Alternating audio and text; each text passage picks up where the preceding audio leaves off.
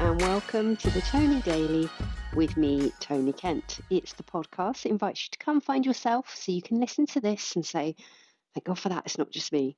And I can speak to you and say, It's not just you, it is also me. I was standing up to record this, but I've had to sit down. I went for my first run today in weeks. It feels like, because I have felt a bit sort of under the weather on and off. And then my friend said her husband had got back out running after feeling unwell, and I thought, going to give it a go. and I do feel nicely tired in that way that only running seems to do for me, like a little run, bit of post run yoga. If you run and want a good post run stretch, check out Yoga with Adriene post run. It's only eight minutes long. Uh, hot shower, and now I could just I could just have a little sleep, but I've got this to do. And I think, I think this is episode 321. And if you're about the same age as me, you will remember 321 from back in the day when uh, there was Dusty Bin, Ted Rogers. Yeah, Ted Rogers and Dusty Bin. And Ted Rogers used to do this three, I'm trying to do it now, three, two, one move with his um, fingers. And I could never do it. It was like a thing, you know, before kids had phones, you used to try and do Ted Rogers 321 sign on the uh, playground. Halcyon days. Um, but I've got a run in the bank, so that is good news. And the sun is shining. I mean, it's unseasonably warm. People sat in the garden at the local pub. Global warming for you.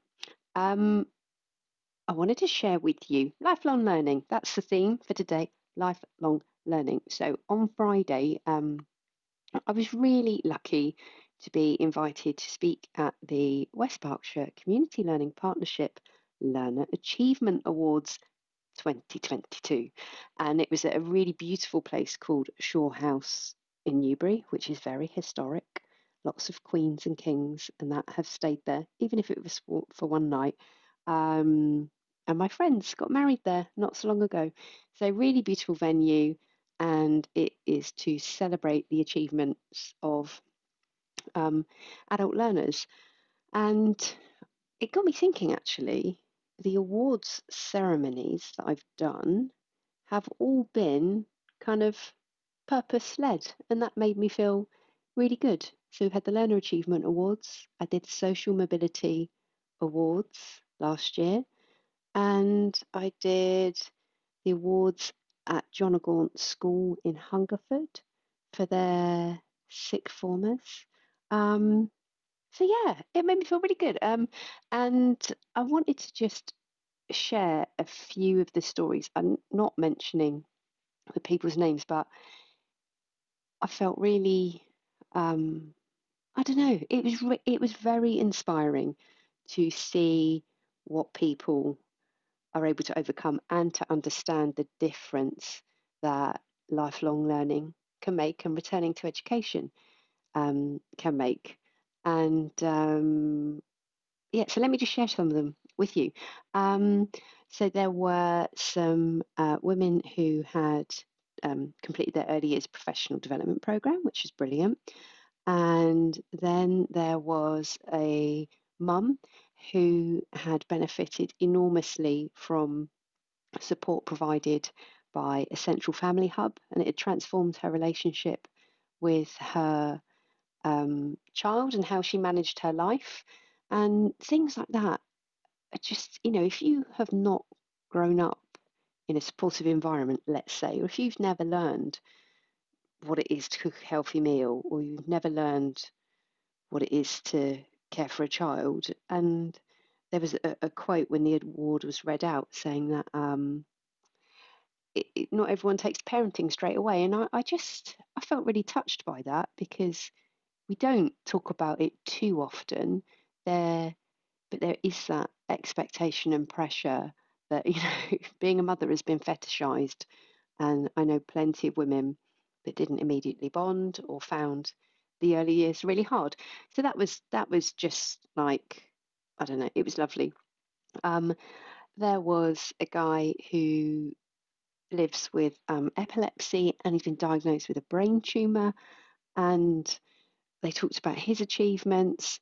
Um, and then there were two women who had um, escaped from Ukraine had a, a um, one was an English teacher, I think, and one was a business manager, and they worked with a language school to set up a program that um, taught English to Ukrainian adults, and then, and it makes me have a little shiver to think about it, set up, oh God, a program to help, um, oh my goodness, to help children for when they start school. And you think, oh my God, like what those families have been through, and to then start again in another country, um, and then to have people that share your experience and uh, are going out of their way to help you. So that really, it really did, um, yeah, it impacted me. Um, and then there was uh, a, a, woman who's got five children, and she um, lost her mother, I think, and she um, then went on to um, uh, earn a degree like during lockdown whilst homeschooling her kids. So the, list kind of goes on. And then there's there are organisations who help older people um, to develop digital skills. Um, there was um, a lady in her 80s who had stepped up when she found out that um, a community arts and crafts session was going to be cancelled because there was no one there to lead it.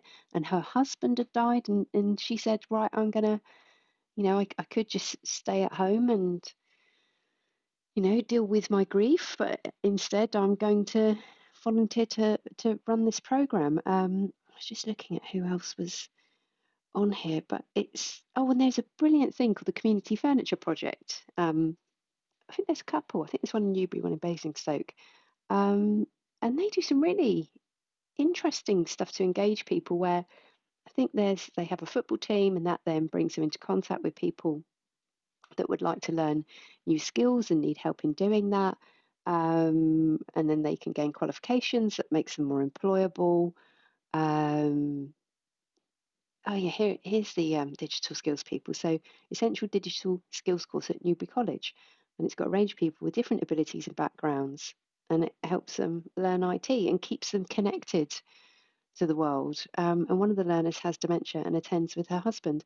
Um, it was all just goodness, you know, there was so much goodness there, and it made me just, I guess, appreciate um, what's possible and how important and valuable um, making opportunities to learn is so important. And you do get more than one shot and you can take things up in your you know 50s 60s 80s whenever. Um so yeah i felt hugely privileged to be invited to go along to that. And i had a bit of fun telling my story and i had a pop at the conservative government and i was introduced to uh, a councillor who said to me, I'm sure you can guess, I am a conservative.